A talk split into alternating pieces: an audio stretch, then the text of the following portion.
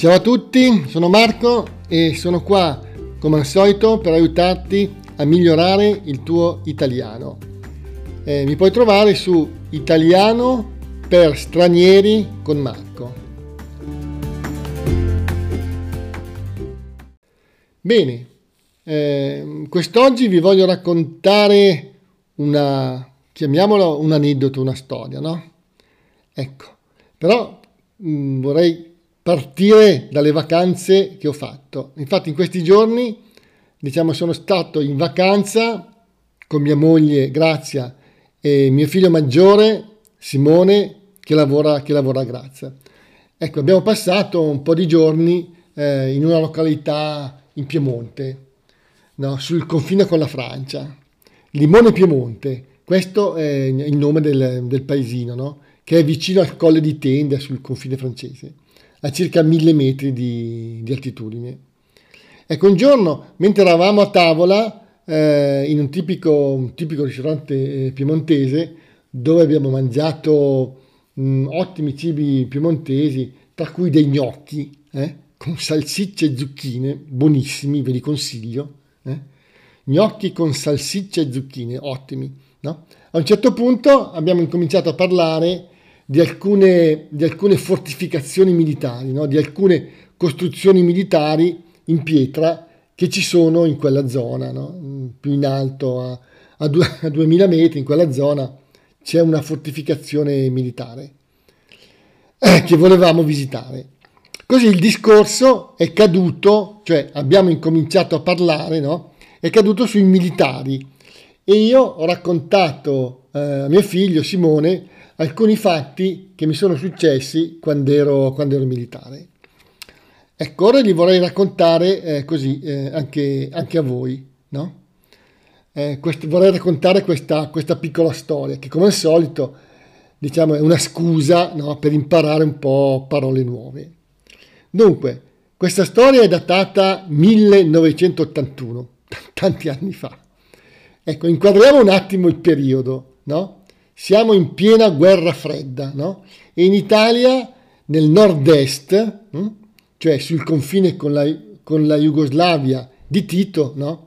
C'erano moltissime caserme, molti militari, eh, attrezzature, cannoni, carri armati, eccetera, no?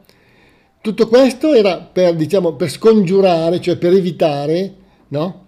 eh, un'eventuale, vabbè, ipotetica, un'eventuale invasione dei paesi dell'est europeo eh, contro, contro l'Italia, un'invasione da parte della Russia, diciamo, no? Ecco, essere un militare nel 1981 eh, significava essere un soldato di leva, eh, si diceva. Cioè un soldato di leva significa che quando avevi compiuto i vent'anni, lo Stato italiano ti chiamava, no? Cioè eh, ti arrivava a casa una lettera, no? Che tutti allora chiamavano la cartolina, no? E tu ti dovevi presentare in una specie di caserma, no? Ti facevano una visita e se ti dichiaravano abile, cioè se non avevi difetti fisici, venivi arruolato, no? Cioè potevi fare il soldato, ecco. Io feci quella visita e fui, diciamo, purtroppo dichiarato abile, no? Mm, diciamo che ora l'esercito italiano è formato solo da professionisti, è cambiato, non esiste più l'obbligo di fare il soldato. No?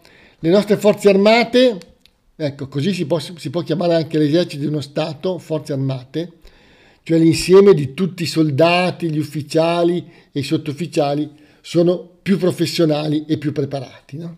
Ecco. Per chiarezza, diciamo che gli ufficiali sono i comandanti a vari livelli no? dell'esercito e sono i tenenti, i capitani maggiori, i colonnelli, i generali. No? Poi ci sono poi i marescialli, i sergenti e i caporali, che sono quelli diciamo più operativi. No? Dunque, però allora l'esercito, diciamo i soldati, come detto, era formato da ragazzi, diciamo che erano obbligati per legge a fare il soldato per 12 mesi. No? Quindi per 12 mesi tu restavi in caserma, no? anche lontano da casa, e potevi tornare più solo più o meno una volta al mese, no? per quelle che venivano appunto chiamate le licenze. Quindi io dopo essere rimasto un mese a Casale Monferrato in Piemonte, in mezzo alle zanzare, eh? fui mandato a Udine in una grande caserma eh, molto organizzata e anche, devo dire, abbastanza bella, no? eh, per quanto possa dirsi bella una caserma. Cioè, una caserma, tanto per chiarire, in pratica è, o meglio era negli anni Ottanta, ora le cose sono un po' cambiate, una grande zona recintata, no? Ok? Cioè con un muro tutto intorno. All'interno di questa zona c'erano gli alloggi dei soldati, che erano in genere dei grandi capannoni con delle camerate, cioè delle grandi stanze dove tutti i soldati dormivano insieme. Quindi questa era la situazione. In una caserma si facevano delle esercitazioni anche con le armi e spesso si andava fuori, no? C'era un posto sul greto di un fiume, del fiume Tagliamento nel nostro caso. Ecco, sul greto, cioè in pratica si andava in una zona del fiume dove al momento non c'era, non c'era acqua, no? Si mettevano lì i cannoni e si sparava contro una montagna. Hm? Una montagna. In quelle esercitazioni il mio incarico era quello di impedire che qualche turista andasse vicino alla zona che veniva colpita dalle cannonate. In pratica io e altri due soldati, armati di fucile, andavamo su questa, su questa montagna dove c'era una strada, chiudevamo la strada e impedivamo alle persone di andare avanti no?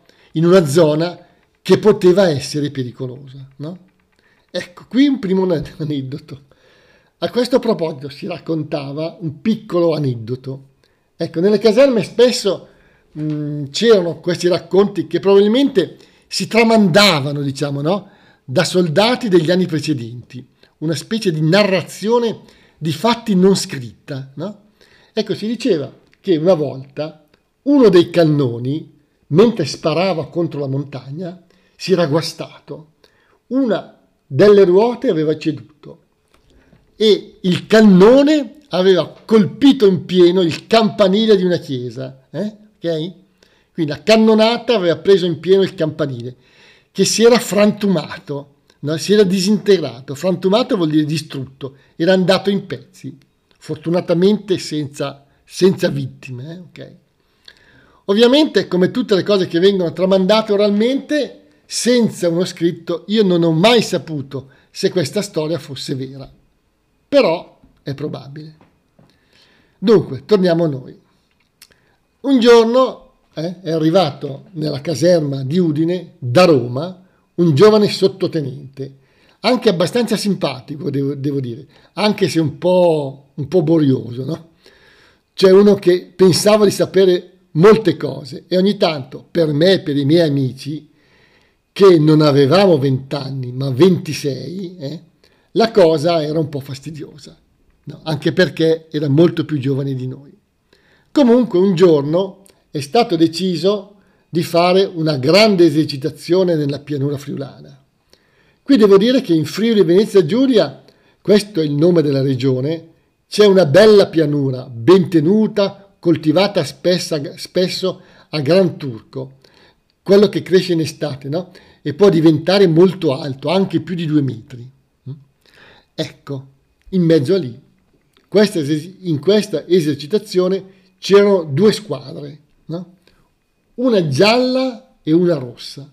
Le due squadre rappresentavano i due schieramenti. No? Schieramento è una parola che si usa eh, eh, quando in una battaglia gli eserciti stanno un po', diciamo, uno di fronte all'altro e sono pronti, diciamo. No?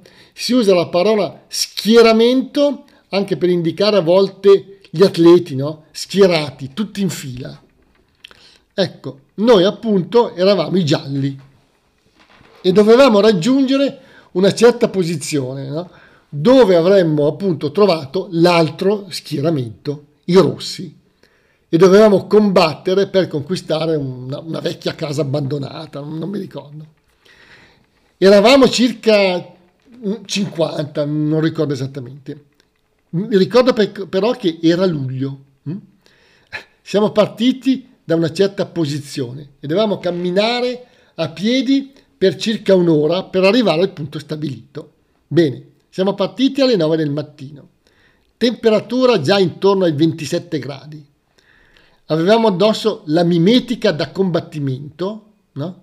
La mimetica è un, una, una, giacca, no? E dei pantaloni mimetica si chiama così perché serve a mimetizzare i soldati. Magari mentre fanno una battaglia, i soldati per non farsi vedere si nascondono, non so, eh, nei cespugli, tra gli alberi, no? Eh, in, in, un posto dove c'è un po' di sole, un po' di ombra. La mimetica serve per essere più difficili eh, da essere avvistati, no? Okay? Per mimetizzarsi, per nascondersi un po' alla vista del nemico. Mm? Ecco, avevamo quindi anche uno zainetto leggero, uno zaino, no? Eh, gli anfibi, gli anfibi sono degli stivali, o meglio degli scarponi alti e pesanti, impermeabili all'acqua. Ognuno aveva in testa il berretto, che era obbligatorio portare sempre, e ognuno aveva il fucile, il famoso, il famoso Garan, un'arma americana, abbastanza pesante. Bene, abbiamo tra- camminato tranquilli per circa un'ora, ma della casa nessuna traccia. No? Si vedeva solo campagna, Gran Turco che impediva la vista da ogni lato, appunto perché era alto. Noi camminavamo su una strada sterrata, polverosa, in mezzo ai campi, sotto il sole. La temperatura ovviamente si alzava di minuto in minuto.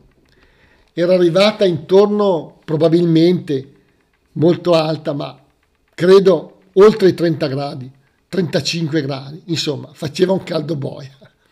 Espressione abbastanza usata per impedire, per indicare che faceva molto caldo. Eravamo sudati. Il fucile e lo zaino cominciavano a pesare.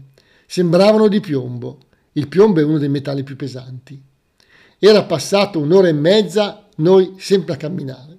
Ogni tanto il tenente si fermava così a consultare, cioè a guardare il percorso da fare, ovviamente. No? Dopo due ore eravamo distrutti. Allora io e un altro degli anziani, no? Siamo andati dal tenente per discutere con lui la situazione. Ma lui ci ha detto subito che dovevamo marciare, ubbidire gli ordini e continuare su quella strada. Noi abbiamo ubbidito, ma dopo un'altra ora siamo tornati alla carica. Tornare alla carica vuol dire ehm, ripetere ancora un'azione fatta in precedenza no? Per ottenere qualcosa, no? tornare alla carica si dice. No? Anche perché eravamo veramente stanchi e anche il tenente si vedeva, era sudatissimo e un po' preoccupato. Bene, siamo fermati all'ombra di alcuni alberi no, che abbiamo trovato, fortunatamente, no? e ci siamo messi insieme a lui a guardare bene la mappa, la cartina. No? Dopo un po' di discussioni abbiamo capito che il tenente, non troppo esperto, aveva semplicemente sbagliato ad orientare la cartina.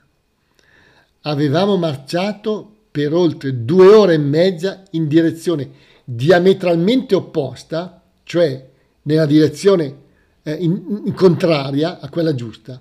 Ci eravamo allontanati di alcuni chilometri dall'obiettivo. Al punto di ritrovo non saremmo mai arrivati. Allora, dopo un po' di discussioni no, con il tenente, eh, abbiamo deciso di tornare, di tornare al campo base, no, dal quale eravamo partiti, rinunciando praticamente al, al finto combattimento. Perfetto. Abbiamo camminato altre due ore e mezza sotto il sole. Ovviamente si era fatto tardi, il sole era alto, a picco. No? Il sole si dice a picco quando è più o meno nel punto più alto del cielo, no? cioè a mezzogiorno. No? Un caldo insopportabile. Tutti avevano finito l'acqua delle borracce. Cioè, le borracce sono dei contenitori no? in genere di metallo che tutti i soldati devono avere quando vanno a fare delle esercitazioni o delle camminate. No? Conclusione. Siamo arrivati, o meglio, siamo ritornati al punto di partenza completamente fuori orario. Al campo base no, c'era una cucina da campo. Una cucina da campo è una cucina che i militari usano quando fanno, eh, mm, che, che organizzano nelle loro tende. Ma essendo troppo tardi, la cucina era stata chiusa e ovviamente non c'era più nulla da mangiare. Si poteva solo bere. Bene, siamo entrati al campo base come l'armata Brancaleone. Questo detto sta a indicare un insieme di, di persone, diciamo, un insieme disordinato di persone, no? del tutto disorganizzato. No? Ecco, questo termine deriva, Armata Brancaleone, da un film italiano degli anni 60 in cui c'è una specie di, di esercito no? disordinato e inconcludente. Nel film c'è un, un famoso attore italiano, Vittorio Gasman. Ecco, alcuni di noi si trascinavano stancamente, altri diciamo, tenevano il fucile come un bastone. Eravamo stravolti. Stravolti significa stanchissimi, no? E con il viso che per la stanchezza cambia un po' aspetto, cambia l'aspetto. No? Appena entrati nel campo, tutti si sono distesi a terra, no? all'ombra di alcuni alberi, perché, eh, senza muoversi praticamente, no? togliendoci gli scarponi. E solo dopo qualche minuto eh, siamo andati a chiedere un po' d'acqua, no? Però, come detto, eh, il cibo era chiuso e ci hanno solo dato da bere.